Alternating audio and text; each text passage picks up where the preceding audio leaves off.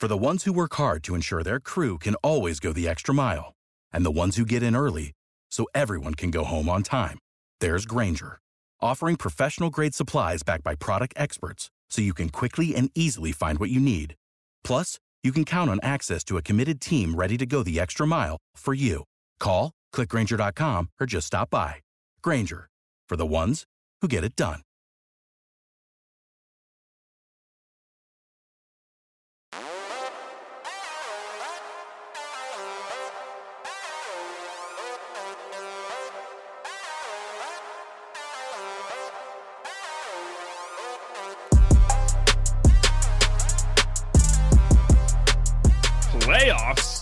About playoffs. You kidding me? Playoffs? I just hope we can win a game. All respect to former Colts coach Jim Mora, but we gotta talk about the playoffs. If your fantasy team is vying for a spot in the postseason or has one locked up, then congrats. This is the show for you. And if you just missed the cut or your team sucked all season long, there's always next year, but we can still give you some advice for daily fantasy, best ball, redraft, whatever form you play, all right here on the Breakout Football Podcast on the Believe Podcast Network, sponsored by LinkMe. I'm Zach Cohen of the Draft Network with uh, always kind Cole Topham of Devil's Digest with you for the next hour. I say hour. We do put timestamps in the description if you want something specific. Won't hurt our feelings. We get it. But here is what we will be doing today. We will start off with our weekly superlatives, then dish out 10 takes on 10 players. As always, then the fan favorite, gladiator style, thumbs up, thumbs down is back. And this week we will tell you which 10 players are weekly starters or not. And as always, we will finish the show with your fan questions. We got some good ones, especially if you need to stream a quarterback or a defense. So stick around for that. But first, before we share our first superlatives, got to do the ad read from LinkMe. We got to do it because it is an amazing new social media platform with thousands of new users joining daily where you can start posting on their feed to gain new exposure for your personal brand or business. They're also a link sharing platform. I love them for this because it means I can have all my social profiles, my TikTok, YouTube, Venmo. I don't have I don't play PlayStation, but I can have it in there too. Website links, all that stuff and share it with anyone. Link me, L I N K M E, not link me. Nope, nope, we're not not that. Link me, L I N K M E. Download it now. It's a fantastic app. And just like that, here we are, week 14, fantasy playoffs upon us. How you feeling, Cole? I'm feeling good, especially today. I got my COVID booster, so I'm just waiting for my superpowers to just unlock, you know, some some of that fantasy advice today. But yeah, fantasy playoffs around the corner. It's it's it's been a long season, but here we are, and I'm excited. Hopefully, you guys are in the playoffs alongside us. Um, but if not, I've you know circled a few players in today's lineup where okay, you can start looking forward to next season and what they can do we'll definitely look uh, more into the future in the coming episodes because we know for as important as it is to talk about the playoffs, a lot of you may not be in the playoffs, already thinking about next year, or just thinking about doing some some underdog, some FanDuel, some daily fantasy type stuff. So we'll cover all of that a little bit in this episode, a little bit more in the next few episodes. But first, let's take a little bit of a stroll through week 13 while looking ahead at week 14 with our weekly superlatives. Cole, let's kick things off. What's your first superlative? Yeah, first up is embrace the handcuff. And oh, man, no player really fits this description more perfectly than Sony Michel, the LA Rams in relief of Darrell Henderson, 24 rushing attempts, 121 yards, and a touchdown. And I think what's interesting about this is he was asked about it like after the game um, in the coming weeks you know, what what role is Michel going to play? And McVay, he wouldn't commit to him. He called him a rhythm runner, and he said he expected Henderson to still have a big part of the running game moving forward. So this is just like a once in a blue moon performance from Sony Michel. Um, he did his job. You know, Henderson banged up, uh, and the Rams, you know, they just they ran Michel to the turf. They had a fresh back, but it doesn't really look like it's going to be the case moving forward. Definitely seems like a ceiling game for him. The Jaguars were not good. Kind of figured they'd be running the ball a lot anyway. Uh, we don't even know if Sony Michel is good. like that's still on the table. Hey, 21 ish points, I think it was, is is nice for him. So that's good. Not someone I'd be looking to start. maybe ever, unless Henderson gets injured again. And right now he's at 100% health. But speaking of players to start, it's your guy. And I say this completely sarcastically because I think you did not want me to talk about him last week. And we're talking about him a good deal on this episode. My superlative is start of the week. He no was my shot. QB start of the week last week on the Draft Network from my start sit column, which will drop on Thursday. This week, he's my overall start of the week. Taysom Hill, baby. Oh he's gosh. a thing. Let's go. Look, I've pounded the table for Hill since he was named the Saints starter. So I won't spend much more time on why he is a QB1. It doesn't matter how ineffective he is as a passer. Hill gets the job done on the ground. And even if that doesn't translate to wins, it should translate to your fantasy team. Yeah, there's still the possibility Hill's benched for Ian Book or Trevor Siemian, though I doubt either of them would do much for the Saints offense anyway. As long as Hill is a starter, he is a must start in fantasy. He faces the New York Jets this week. They've allowed the third most points to quarterbacks. It's too easy. Even with the healthy Alvin Kamara coming back, Taysom Hill, a QB1 this week, and potentially, probably, almost certainly for the rest of the season. I feel like we were saying the same thing about Jalen Hurts last year. Like, oh, he, he's not the best passer of the football, but he gets it done on the ground. And now this, you know, this year we're talking about Taysom Hill. Like, okay, well, he gets the rushing yards, so any rushing quarterback has some value in fantasy. And so, yeah, I mean, who knows? Like, he could just torch the Jets and completely blow that narrative up in my face. Uh, moving on to my superlative, we have gone streaking with T. Higgins because I mean he tweaked his ankle last week, and so he's, I think he's questionable for week 14, but Higgins has seen a considerable uptick in production the last few weeks. He's 23.4 PPR points, 28.8 in weeks 12 and 13. He's found the red zone. Ja'Marr Chase is not.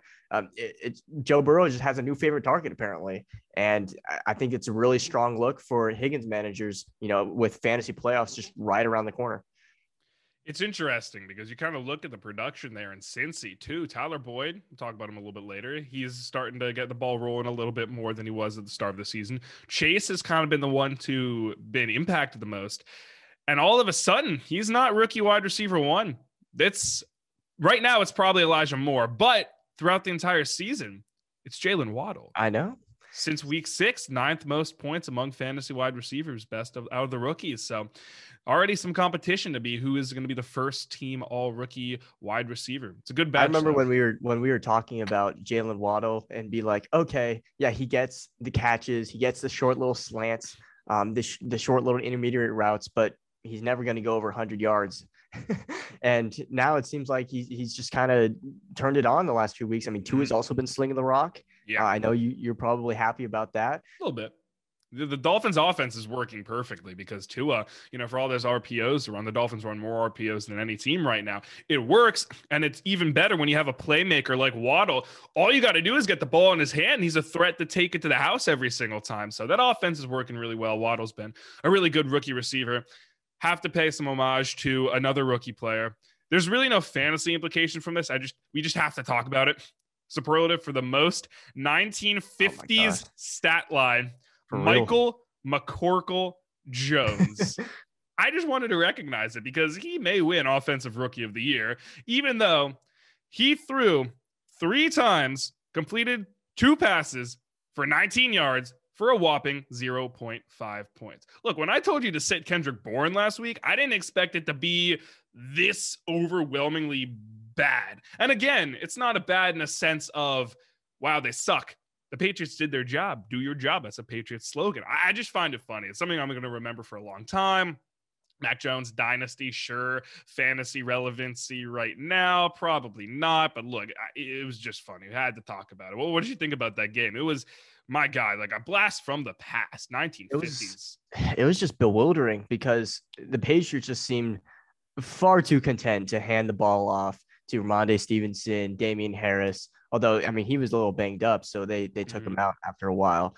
Um, but they were just content handed off three downs, you know, back to back to back, just, just hand the rock off.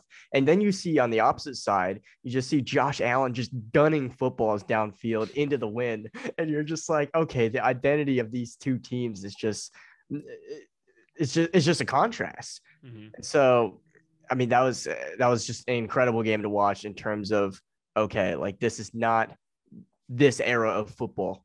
Like that, mm-hmm. that is not how football is supposed to be played, and yet here we have an old-fashioned, you know, smash mouth football game. Right it, I, I, think there's there's a couple things to take away from it from a fantasy perspective and maybe a general perspective. But I think the biggest takeaway is it's hard to take away something when the, the weather really knocked this game to the extremes. So like, yeah, you can easily say Josh Allen's overrated. You can say the Patriots the best team in football, and maybe they are. Honestly, maybe they are. But like, let's not jump to such outrageous conclusions from the game. But the one thing you can definitely take away is that the Patriots they just know how to win football games. It doesn't matter what type of weather. They they can compete.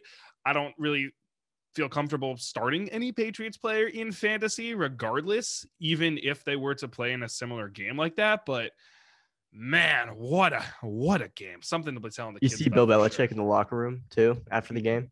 What was was was he wearing the navy shirt or hoodie? No, he was just he had the team huddled around him in the locker room, and he was just you know his post game address and he was like, "That's why we practice in that weather. That's why we practice in in the in the outdoors." Classic. So. Well, good for you, Billy Boy. You're the best team in the AFC, Super Bowl favorites. Who would have thought? Not I. As we move on to our 10 takes, pretty simple. I got five players. Cole's got five players. We'll ask each other about said players and give a take, an opinion. So it could be 10 seconds, it could be 10 minutes. All right, it's not going to be 10 minutes. But we got some thoughts on some players. So why don't you kick things off? Do you want me to give you a player first, or do you want to give me a player first? I'll give you a player first. All right, let's hear it. So Cam Newton, Ooh, yeah. atrocious yeah. before the bye week. I mean, he just looked terrible against Miami. But you know, it was also his second game with the team, I believe, and he had a full week to you know kind of get accustomed to the Panthers system. What what do you expect from him moving forward? Well, without Joe Brady, this offense could look a bit different. I actually completely forgot about that until like 13 seconds ago that they're going to have a new offensive coordinator. But I don't really expect too much to change just based on Newton's skill set because you kind of saw what he could do in his first start against, uh, I believe it was Washington. Yeah, he 26.2 points. First start, that's great. Then, like you said, he stunk it up. 6.2 points against Miami, got benched for PJ, the GOAT XFL player, Walker. Yep. And I think that really mostly had to do with Carolina just playing from behind. He only ran the ball three times. He's clearly not it as a quarterback, but he does get Atlanta this week.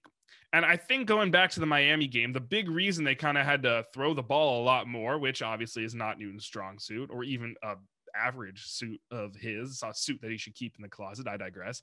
Um, is because Miami just made plays outside of like defense, special teams. Uh, they made I know they made some plays on defense is what I'm trying to say. So it kind of helps because you got a team against Atlanta. And Atlanta's defense is not good. Meanwhile, Carolina's defense is still relatively good. So I'm not ex- expecting the Panthers to play from far behind too much where they all of a sudden have to start making Cam Newton turn into Josh Allen somehow. So this is an Atlanta defense that's struggled with Taylor Heinicke, Daniel Jones, and definitely Jalen Hurts. I still like Newton as a low end, high upside quarterback one, solely based on his rushing upside. We've seen it happen. It may not be as certain to happen, but this matchup is really nice for Newton. I like him in lineups this week for the most part. Like maybe like QB 12, 11, 10 in rankings it seems like Cam's kind of he's like set in his ways as a quarterback at this point, right? Like you're not going to uh, you're not going to make him change for your offense, right? Yeah. Like and I think that's basically what uh, was the ultimate like final straw for Brady. He says I don't think Brady's system it was exactly what Cam was going to fit it. So it, I mean, it's it's just going to be interesting to see like how the Panthers use him moving forward because obviously Cam at this point in his career is best when he's tucking the football himself. Mm-hmm. Right. Well, one quarterback who does not really know how to tuck a football in. In fact, he is the second most passing yards in the NFL. Derek Carr, what's your take on him? Yeah, it's kind of the same thing with like Newton. I'm just still trying to like figure him out because it's like the opponent's Carr should beat he just like doesn't stack up. And in, in like the games where uh, it's, you know, it's prime time, everybody's watching like against the Cowboys, he looked brilliant against Dallas. Mm-hmm. I mean, he was playing, uh, was he playing away too? I forget. No, it was home. It was home. It was home. Okay, maybe maybe that was why. But no, just... wait, wait. Obviously, it was in Dallas because it was Thanksgiving. My bad. Okay. So yeah, he was playing away, and then he, he plays Washington the next week, and it's it doesn't look the same. Like I, I'm just still trying to figure out Carr. I'm still trying to figure out if you can trust him as a quarterback heading into the playoffs. And I think the answer is no. I think with quarterbacks more than any other position, if you are uncertain about him, if you think maybe he could be good, maybe he couldn't, the answer is probably no to whether he should be in your lineup. So if there's too much uncertainty there, don't even take the risk. Some players like I have upside, like Newton, like again, there's still a case for him to not start, but I think the upside is big enough and his role should be relatively consistent enough. So we'll keep it moving here on 10 takes on the Breakout Football Podcast, sponsored by Link Me. Let's keep it rolling. Who's your next player for me? I got you with Javonte Williams, who had a brilliant week mm. running the football.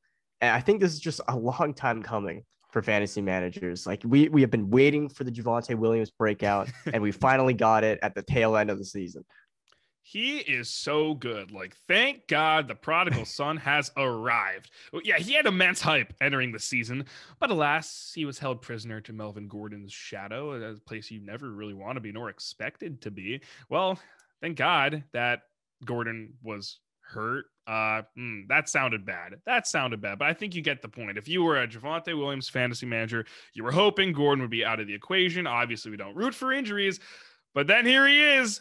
The rookie from UNC is coming out party with Gordon's sideline against Kansas City. And Gordon did return to practice this week. In fact, today, I just find it hard to see him having too big of a role, if any, against Detroit. And speaking of those Lions, those mighty David Lions, they've allowed the third most fantasy points for running backs this season. So even if Gordon is active, Williams should still put up double digit points. It's kind of been Mel- what Melvin Gordon's been doing is he hasn't been good, but he's still been getting the job done a little bit.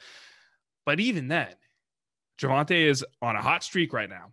And if Melvin Gordon is out, my goodness, Williams is a solid RB1. The party continues. Fire him up in your lineups, baby. We're riding the Javonte train. Let's all hop aboard. Yeah, and if you're the Broncos, like I don't know why you wouldn't ride the hot hand. And also, like, I mean, you have what four game or three games left in the season. You might as well see what your rookie can do with a full workload over these last three games. But I'm going to talk about a different Williams who I mean, also eh, the Lions basically have no choice but to ride him if Swift doesn't play. I'm talking about Jamaal Williams because Swift is probably going to be out another week. And but in my opinion, Williams as a handcuff, he doesn't necessarily inspire a lot of confidence if you have him. Like he does get the touches. He had 20 touches two weeks ago. He had 18 last week, but 13 points and nine points. That's not really the output you need with fantasy playoffs around the corner and uh, the backfield just isn't the same with without like Swift catching balls. I, Williams just isn't the same receiver as Swift. Mm. This is going to be a really weird game. I, I just have a feeling like Detroit's going into Denver. Detroit's riding the hot hand against a Minnesota team that's almost in a similar position as Denver. They're kind of in like no man's land. They're not good enough to do anything. They're not bad enough to do anything to help coach who could be on the hot seat, but like maybe he'll wait it out a year and just kind of see if something different happens. Like maybe the, you'll get the most out of the quarterback position. So I think it's the worst team, period for a team to be in. It's terrible. The Miami Dolphins were stuck in it for years, yeah. and then even then we have they have questions. But anyway, back to Detroit. Like Detroit could easily come in and just blow the roof off of Denver. But at the same time, Denver's defense isn't a walk in the park either. No like pun or metaphor intended because running, walking, haha. So I, am kind of with you. Like Williams is a good player to have. He should be rostered in all leagues, but like even if D'Andre Swift is out, I'm not too confident in starting him this week, especially because there's still the chance. I know I just kind of praised Detroit a little bit. There's still the chance the Lions get blown out, and that wouldn't help Williams at all. Yeah, no, I mean it, it definitely seems a little bit game script oriented. Um, let's mm-hmm. sh- let's shift focus to another running back, Tevin Coleman. Ooh, okay. I mean, there's not really much to be excited for about the Jets, but I mean, could could Coleman be a, a nice little fantasy spark toward the end of the season? He's one of those guys that should be rostered solely based on usage, but you kind of took the words right out of my mouth. There is no spark with him. But he he could be a solid enough depth piece depending on your lineup. I have been sent quite a few lineups this week, including one today with like Latavius Murray in the starting lineup, Devin Singletary in the starting lineup. Like, what are you doing? I would say get Coleman in, but then he's in concussion protocol now, so he might actually miss this game. But either way, last game, Ty Johnson saw some work in the passing game, but Coleman saw more work in the run game with 11 carries. Again, he's not a great player to start each week, but he's producing enough to warrant a roster addition. Like he should be on rosters. And until Michael Carter comes back from an injury, I'm fine with having Coleman on my bench. Heck, maybe, depending on the matchup, rotating him in as a flex piece. I wouldn't start him this week, though. He's playing the Saints. They have the third toughest defensive fantasy running backs, but he's a solid pickup, though. He's a solid player to have on the bench based on his usage. This is me not getting too excited about him or really excited at all, but this is also me saying he's probably the best running back available without much upside on waivers if he still is on waivers right now. So Ty Johnson really got more work in the receiving game than him. Yeah, that's just like the ultimate role reversal from when he was in Atlanta, when Freeman was like the go-to ball carrier and he was the guy on third down on the backfield. Wow, how how times have changed. This is nuts that this is the that Tevin Coleman who I spent a good amount of time watching highlights of at Indiana. Like he's so explosive and he looked like he could be the guy in Atlanta for a bit. And the Niners go and paid him. He just couldn't stay healthy. That that is weird. this is weird that this is this Tevin Coleman. This Tevin Coleman gives me like like oh man, like like like Patrick Laird vibes or like uh like like just what could have been vibes. Yeah, like he's just kind of like there, but yeah, I don't know. I guess that sometimes that's enough in fantasy. Sometimes that is enough. Amon-Ra St. Brown, the hero in Detroit after yep. catching the game winner. It kind of gives you a feel of a Cleo Lemon to Greg Camarillo against the Ravens, 1 and 15 type season. Maybe this is the Lions' only win, but either way, Detroit fans will never forget the name Amon-Ra St. Brown, mostly because how could you not forget a dope name like that? What are your thoughts about him in fantasy? I mean, when he gets his due target share, like six or more targets, he performs like a solid wide receiver too. We saw it against Chicago, saw it against Minnesota earlier in the year, and then most recently, career high 12 targets, 10 catches, 24.8 PPR points, the Lions' first one of the season. And also, an interesting note on that game winning touchdown it was a play St. Brown said the Lions have practiced every Friday since training camp. So that's just proof that St. Brown is, is doing his role. He's progressing in the Lions system and he's developing as a reliable weapon for whoever will be under center in the future. I'm not sure if that's Goff, but it might be one of the up and coming, you know, quarterbacks in in the in the 22 class, which would be very exciting for Detroit and also uh, very exciting for Amon Ra to develop into a, a true number one for the Lions. So it's just a player to keep an eye on for the future um, because we've seen his his production, his targets uptick over the last half of the season, and I think that's really encouraging for a rookie as he gets more, you know, has more stability in the offense year two, that's that usually spells breakout for year 2 mm-hmm. He's a nice, intriguing player. I think I advised my dad to pick him up in a dynasty league back in like week three or week four. So, dad, if you're listening to this, and I did not tell you about this, sorry, but yeah, you hopefully you picked him up back in the Papa day. Cohen. Yeah, uh, it's a birthday coming up uh, on Christmas, so I don't know, maybe an early birthday present, picking up Amon-Ra St. Brown if he's available in your league. Goes for everyone, of course. All right, let's keep it rolling. What's another player you want me to talk about? I, I am fired up. I am feeling the energy. Let's keep it going. Yeah, the Rams have their mojo back, and so does Odell Beckham. Uh, is is he someone to rely on heading into the playoffs? If you want someone who's gonna do a dope end zone celebration, then sure. Oh, but, that was so cold. Oh man, you what play Warzone, season. Zach? What? You play Warzone, Zach? No. Okay, that uh, that celebration's from Warzone. It's a self re. I heard. Yeah, the new map drops tonight. So. Oh yeah, I wouldn't wouldn't know. I when I went to college, I kind of just stopped playing video games. And even then, I only played like Madden and 2K. That's really it. I was a big NCAA football player. But anyway, the point about Odell Beckham, he's had one heck of a season. He had the whole Brown saga, which led him to LA, where he was going to become a wide receiver three to Robert Woods. But as Lee Corso said, not so fast, my friend. Woods got hurt, which makes OBJ the wide receiver two, right? Not so fast again. That's Van Jefferson. The Gator alum has seen six more targets than Odell over the last three games. Odell did play all but one snap in week 12, though. So I do think he has some flex appeal. He's had two straight double digit point games. I'm not confident or eager in starting him, but he's not someone who I'm trying to keep on the bench right now. He, he's in pretty like solid limbo between starting and sitting. So that that basically makes him a flex consideration. Yeah, and we talked about Sony Michel earlier on the podcast too. Like the Rams are content to just run the ball um, when they have a lead. And with Darrell Henderson returning, like that is going to be an even more pressing possibility. And like you said, he's a wide receiver three in that in that offense. So um, I mean, it's it's just not the ceiling of Odell Beckham in LA is probably capped more than any other team that he could have gone to when when he was you know searching for a new destination. Mm-hmm. Imagine him in Green Bay; they could use a wide receiver too. Well, here I got a question for you. Since week six, since week six, who do you think's seen the most targets among wide receivers? Is it this next player, Diontae Johnson? Yeah, maybe I should have prefaced the question a little bit better. but either way, Diontae Johnson, you want to talk about him. The floor is yeah, yours. Dude. He's wide receiver one in targets right now across the entire league.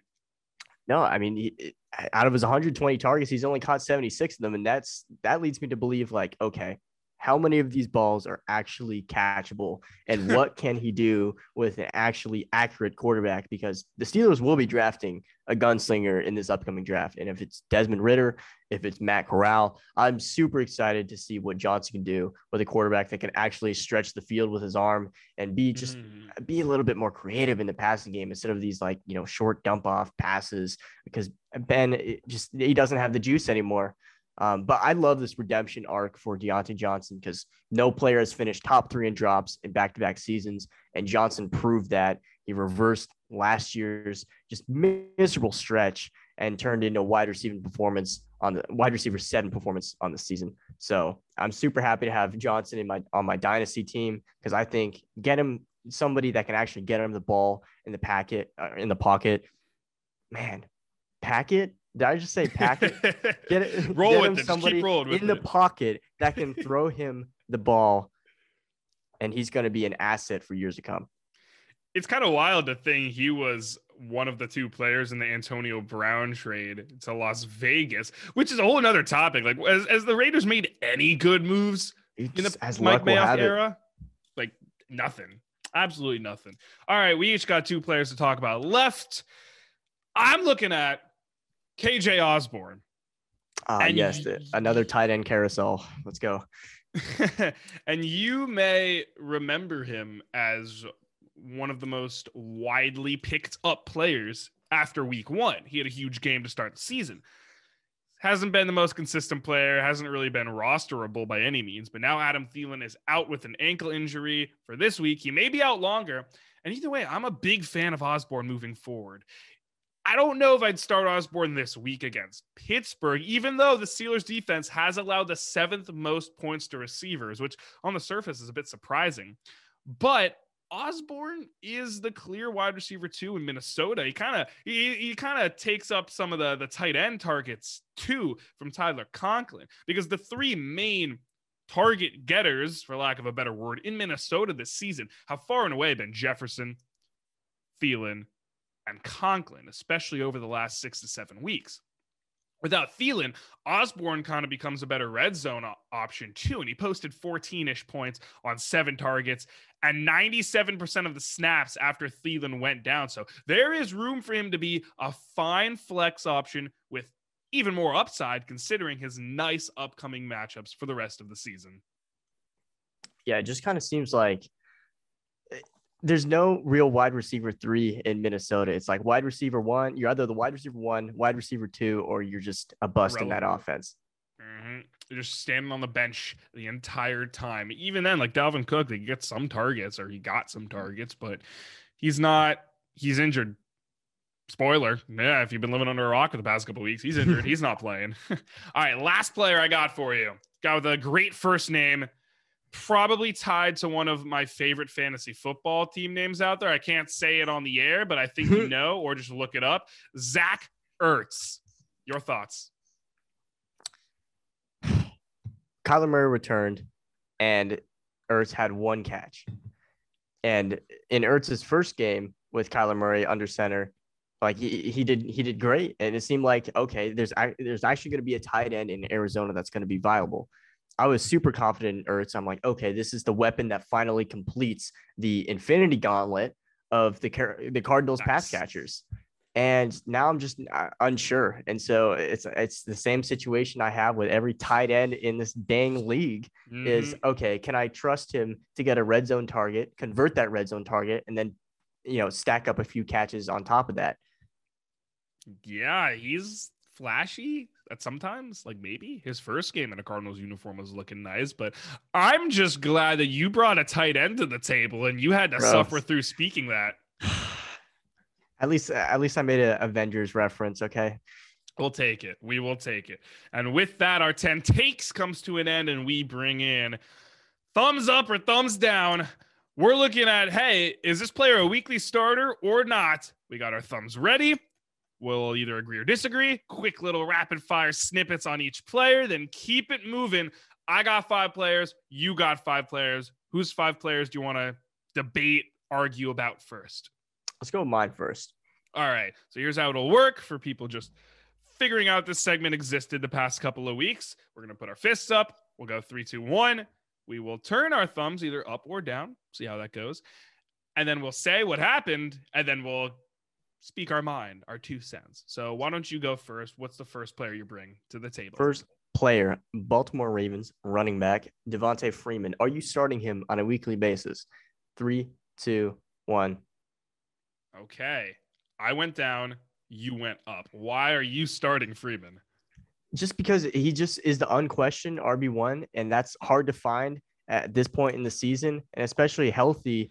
Eh, health is a big factor for running backs down the stretch. I've been pounding the table on this the past like three weeks, but to mm-hmm. have a healthy running back in your lineup um, that is the unquestioned starter is a big plus, and that and Freeman is exactly that. Yes, he's going to cede.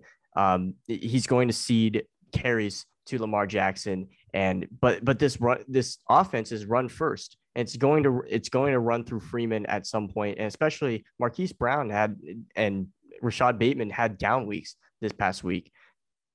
Where do you think that production went? Yeah, Freeman did have a good game. Look, I'm not saying he's a bad starter. He's just not someone I would be eager to start, especially against the Browns and the Packers. The carries are there, the red zone looks are there. I would consider starting him. I'd probably end up starting him 50% of the time, depending on my lineup. He's in a weird, even odd trend, uh, which I just also find interesting. Like he, this would be his bad week based on that stupid trend. I'm obviously not basing my opinion on that little weird pattern. It's just look, like I'm just not that confident in him to be a consistent producer every week. So that's why my thumb was down. Maybe we'll agree for this next player though. Yeah, I mean this this next player, I remember you being uh, pretty high on him uh, like a few weeks ago, not recently, a few weeks ago when Miles Sanders was dealing with with injuries. Mm-hmm. Kenneth Gainwell, weekly starter at this point in the season. Three, two, one thumbs down we agree the board. We agree. There's no way like i'm ever gonna trust an eagles running back let alone kenny gainwell. No boston scott. That was great for him. Gainwell had a great game i think 19 points. Look there was no scott nor jalen hurts. This was pretty clearly a ceiling game for gainwell. I'm not going to rely on him every week unless I am truly desperate. So, no way Gainwell's a weekly starter unless that entire Eagles backfield is decimated. Yeah, I'm right there with you. Like the only only rusher I'm going to own in that in on Philadelphia is the guy I'm starting at quarterback. Mm-hmm. Yeah, well said. Good point. All right. So we agreed on that one. Will we agree on this next one? I have a feeling we will. Who is it? It's DK Metcalf and the Seahawks. They're in a rut. And there's just no way around it. Russell Wilson, I think he's kind of looking at trade destinations. I saw that Bleacher Report notification flash across my screen about half an hour ago. What about Metcalf for the rest of the season? Thumbs up. Three, two, one. Nope. Thumbs down. Yeah, this is not good for Seattle. This is not good. It's kind of weird because I think there's only one Seahawk I'm comfortable starting, and it's Tyler Lockett. And I could say the same thing about the Jets. There's only one player I'm comfortable starting about the Jets. I would have never have guessed I'd been able to say that. Metcalf seeing four to eight targets a game, but with little air yardage, all against like varying defenses in terms of how good they are. There's no way you can trust Metcalf. No way you can trust Russell Wilson. If I am Russell Wilson, I'm either demanding Pete Carroll is gone or I am gone, probably to New Orleans or Denver. Just saying. Yeah, it kind of seems like that's been brewing since last offseason, right? And Seattle was like, okay, let's keep the band together. Everything will work out this season. And it just, nope. it hasn't. It blew up in their faces. And this roster is going to look way different two years from now, I, I feel like. Yeah. And it's a good enough roster to be at least contending in the division, and they've just screwed the pooch. You send all those picks for Jamal Adams, like what? Oh, that's going to be a top five pick. Congrats, New York Jets. You're in a great position now. All right, uh, two more players for the thumbs up, thumbs down for you. Before we get into our fan Q and A, got some good questions. We got to run through these couple more players you bring it to the proverbial table. Yep, we talked about one Bengals pass catcher already on the podcast, but Tyler Boyd, we said we would bring him up. Are you putting him in your lineup every single week from now on? Three, two, one. Whoa, what? Yeah. Your thumbs up? Explain yourself when Ja'Marr Chase doesn't hog the red zone targets, it opens up so much more potential for this Bengals team. And so seeing Tee Higgins catch back-to-back touchdowns over the last few weeks has has really, you know, opened my eyes to the, the potential of this Bengals offense because uh, Ja'Marr Chase over the past two weeks, like he kind of needs those touchdowns for his fantasy production. They're going to other players and it, it's Boyd, he's just he's due for one at this point. I first off have been a big Tyler Boyd fan. I have been a big supporter of him in fantasy for the past, I think, three seasons now.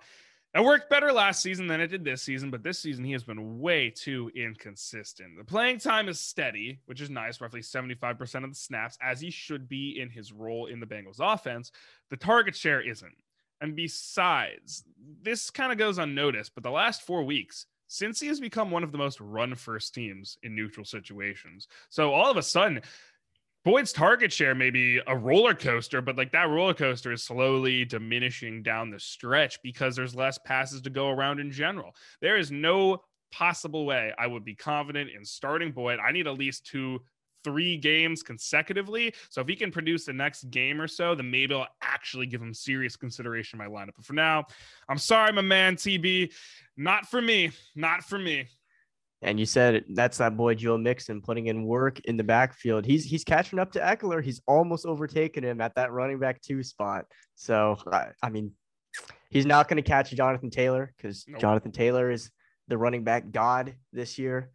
But boy, the mix the Mixon redemption arc is is mm-hmm. it's painful and yet satisfying to watch at the same time. He just knew that he would be on my fantasy team, so he had to perform well enough for me. I remember in my in my home league, it was Clyde Edwards-Helaire and Joe Mixon there, and I'm like, please, dear God, take Clyde. They took Clyde. I took Joe Mixon in the second round, and I have been happy ever since. He is questionable this week with like a the neck problem, but I, he may be fine. Uh, but for everything he's done so far for me, appreciate that, Joe Mixon, and I speak for a lot of other fantasy managers as well. All right, you got one more player. Spoiler, it's a tight end. Oh my god, yeah. I can't believe you you did this. What it's, are you doing today? I, I just decided to throw him in here. Like I was like, okay, I'm gonna bite the bullet and actually talk about tight ends this week. I mean, hey, fantasy playoffs, like we said, around the corner. We got to get our listeners prepped.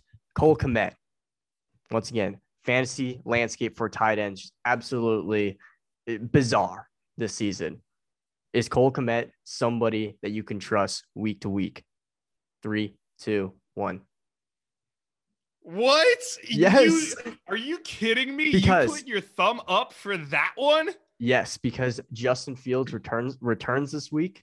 He was medically cleared to play, already declared the starter. Cole Kmet's best games have have come with Justin Fields under center um, against Green Bay, uh, against Minnesota, I believe, as well. So Jimmy Graham is still there. He's he's going to be a presence, but Cole Kmet has it's a, it's a timeshare, and he's seen uptick in snaps, uptick in looks, and once again, Fields is going to rely on his big man. I cannot believe you actually supported a tight end, let alone bringing one to the table. I love the target shares over his last two games. I just cannot get behind him as long as Jimmy Graham is there. Relatively tough schedule for tight ends. I don't know if you noticed, but I put my thumb down for all of your players too. Every single one. I mean, five for five.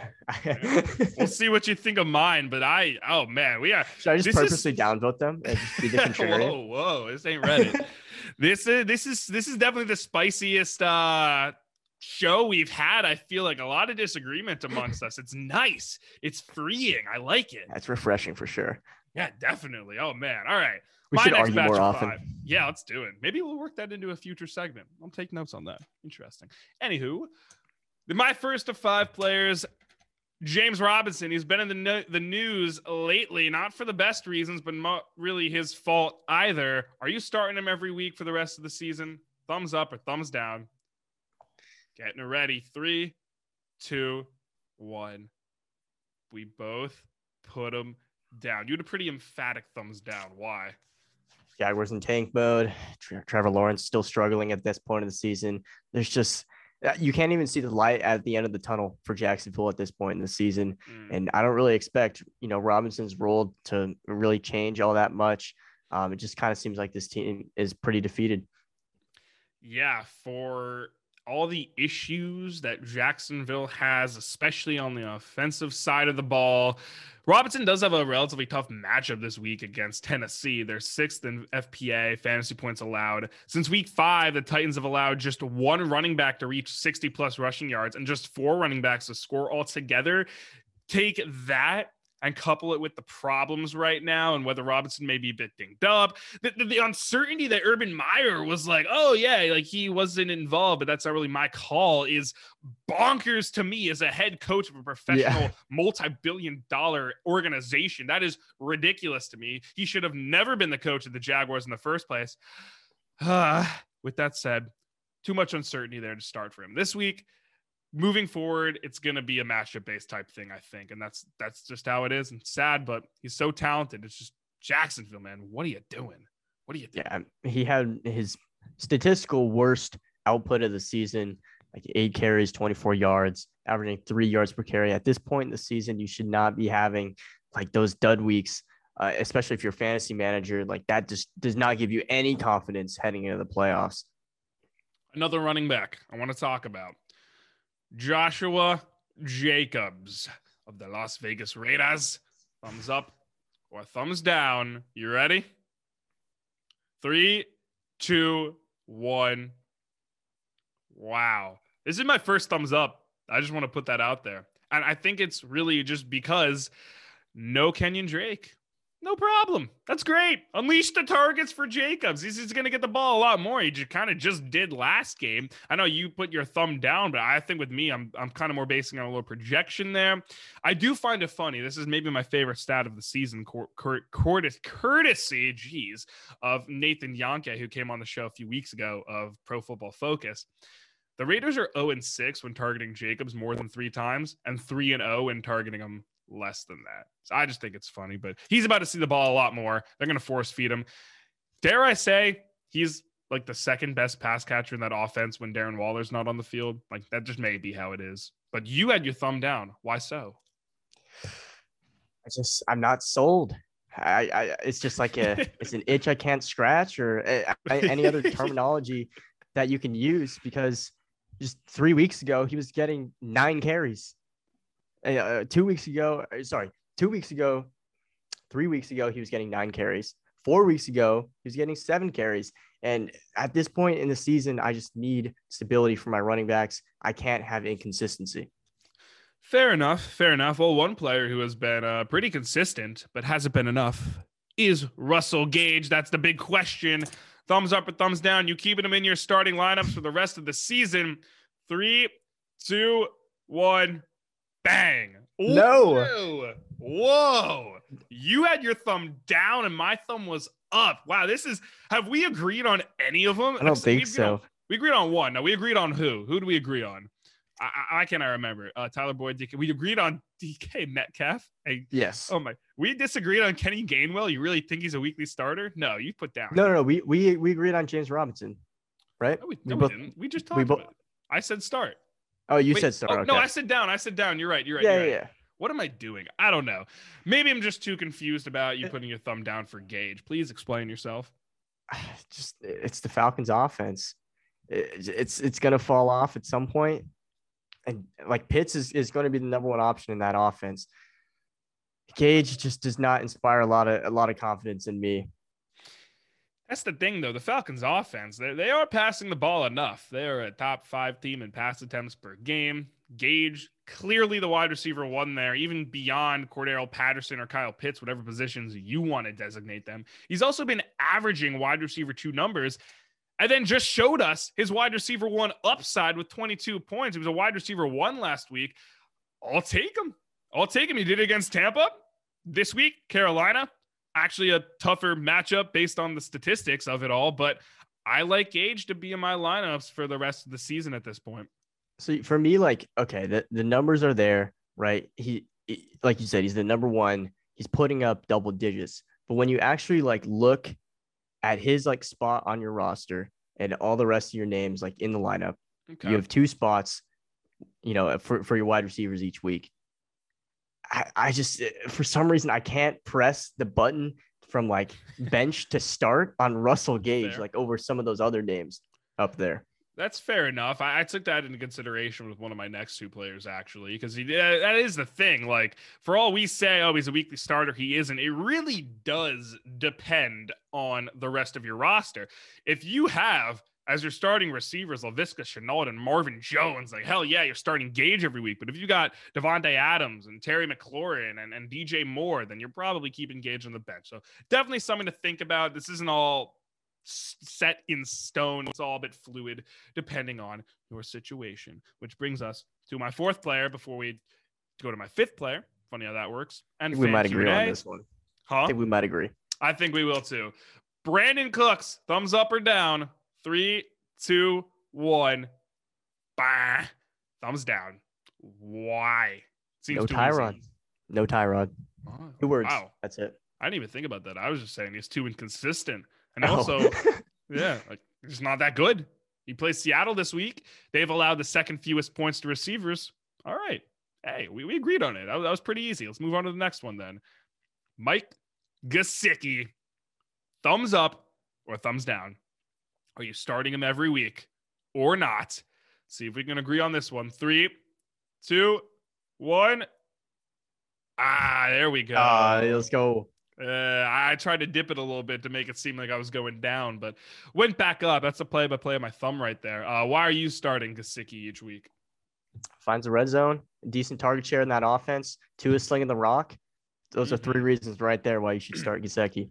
I'll give you three more. Uh, he's had a couple of duds here and there, but for the most part, the upside is way higher than most tight ends you could start. Again, kind of what you talked about with Gage. It's more of an indictment on the position because who the hell else are you going to start? And three, you just won't find many other tight ends worth benching him for, mostly because, like you said, he has shown us he can actually be good. Sort of unlike Cole Kmet. Wow. I like Cole Kmet in Dynasty. Really had to throw that out there. I'm If he has a pop off game with Justin Fields on under center, you are going to eat your words, my friend. I would be surprised, honestly. I would imagine he's be better with Andy Dalton, who's more of a downfield passer, or at least tries to be. At least in that offense. Ugh, I, God, that offense sucks. Get Matt Nagy out of here. Jeez. Well, on that note, fan Q&A time. We got five questions. We got three, two from Instagram, three from TikTok. Why don't I read the first one just because it's right in front of my face from Instagram? Seth Fine with two E's always sends some good questions. Start Amari Cooper this week? Question mark. I got to take. You want to go first or me? You seem like you're re- you really want to spit it out. You can't start Amari Cooper at Yeah. all. You just can't. He's too inconsistent. He has to compete with Michael Gallup and CeeDee Lamb. Especially this week, he's still a bit banged up. I really cannot confidently tell you why you should start him for the rest of the season. Honestly, I'd be more comfortable starting Russell Gage each week. But even then, Cooper, for as talented as he has shown himself to be, just not working out. If I'm Dallas, and this is going to be a lot of cap, this is going to be a lot of cap problems.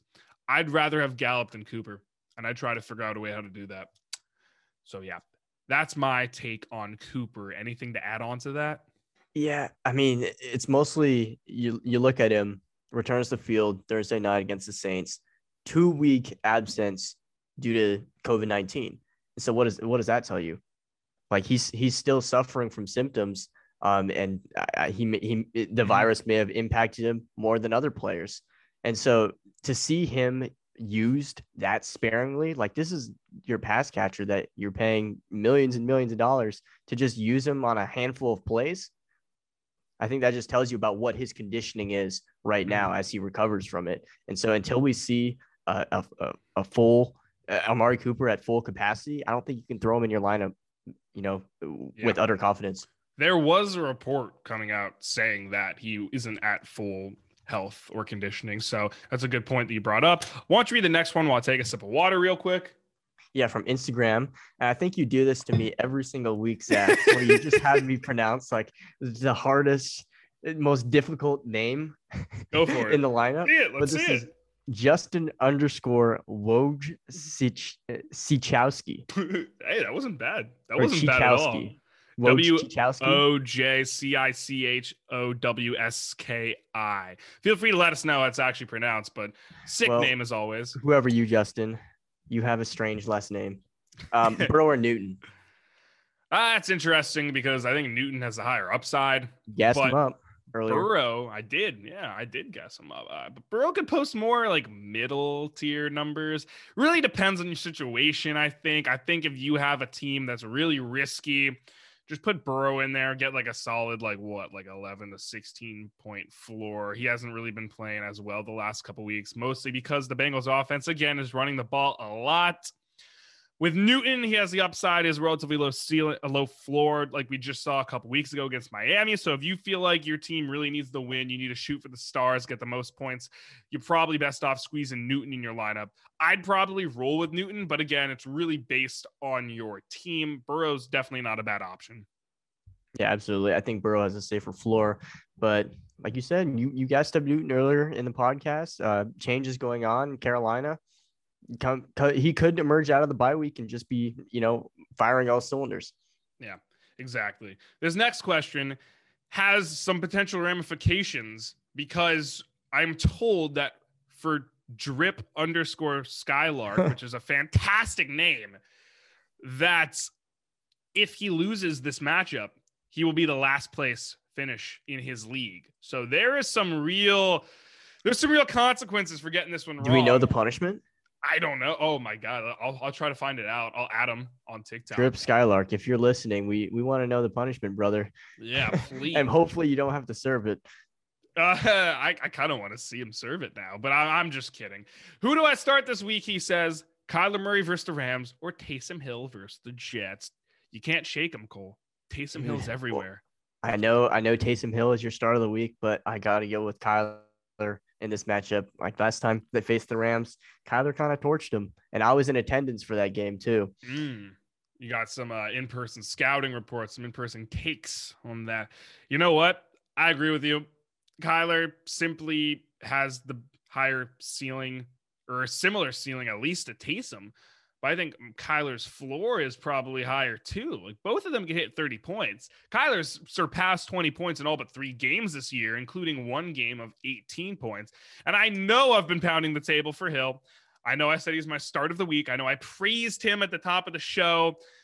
I just feel a lot more safer going Kyler. The Rams defense has been pretty a little below average actually in defending quarterbacks in fantasy. I know Taysom Hill has the the golden matchup this week against the Jets but I'd still probably go Kyler. But you're in a great situation regardless. Yeah, I think so too. Like each player has that rushing upside that is going to elevate their floor. So uh, no matter who you end up starting, you know you're you're you're going to have a decent chance to avoid that last place finish in your league. Um, next question from TikTok. It's JZ six one eight. good quarterbacks to stream this week. Zach, do you have a few pulled up? Yeah, yeah. Uh, definitely Cam Newton. I, I don't have his ownership off the top of my head, but he's definitely someone like against Atlanta. Again, the upside is clearly there. Taylor Heinicke versus Dallas, like, could be fine. Like, there's a chance he puts up plus 20 points. Uh, sneaky Jimmy Garoppolo at Cincinnati. He has not been bad. He hasn't been great, but he hasn't been bad. So, like, if you really just kind of need the points, you're truly desperate, I'd go Jimmy. Uh, I definitely would not take a shot on Zach Wilson this week. No way. Bad matchup. He had one good game last week, and even then, it really wasn't that good. It's just kind of fantasy based. So, I, I would go like, yeah, Cam, Heinicke, Jimmy G. I think those would be my streams. Your thoughts? you, you don't want to go Jared Goff against the Broncos? Hell no. No way. No way. Those, those small hands and that Denver weather, come on. Nope. Yeah, no, I, am with you. I, I, feel like those are good options. Definitely not Jared Goff against the Broncos. That was a joke, everybody. Um, this last question, still with streaming, or at least stashing from TikTok, Harrison underscore Lumberg.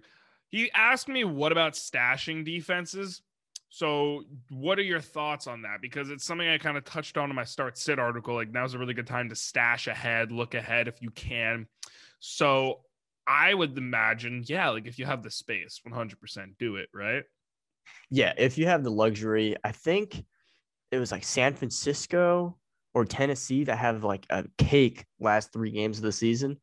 Um, I can um, tell you me, actually. Let me double check. Go ahead. The go ahead. Three easiest schedules remaining for fantasy defenses based on based on how many points the offenses have uh, given up to fantasy defenses per week. A little bit surprising.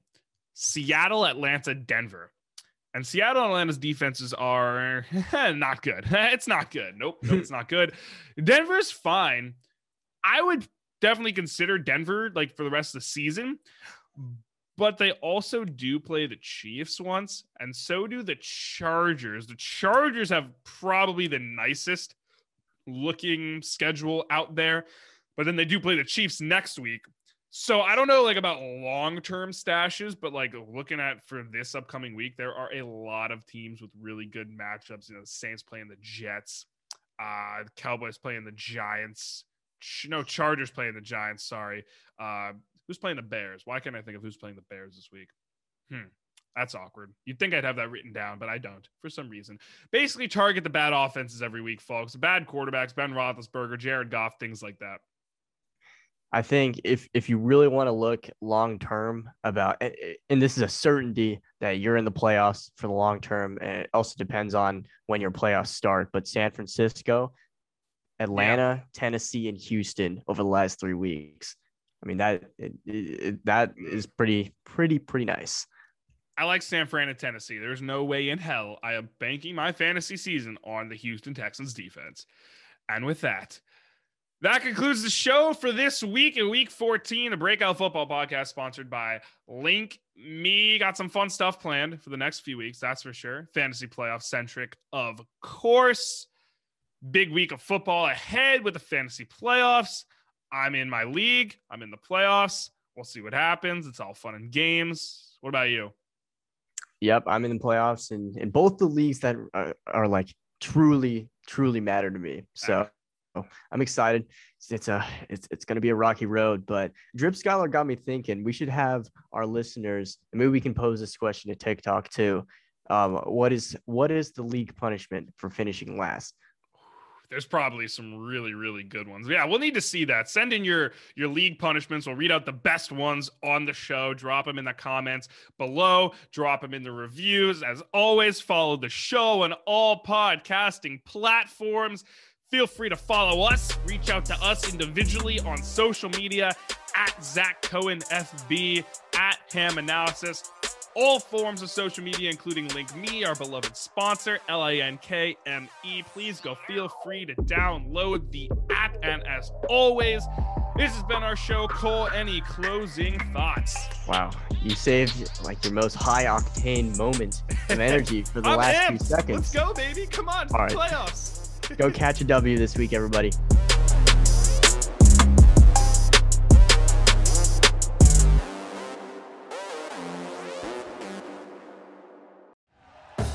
Thank you for listening to Bleav. You can show support to your host by subscribing to the show and giving us a five star rating on your preferred platform. Check us out at Bleav.com and search for B L E A V on YouTube.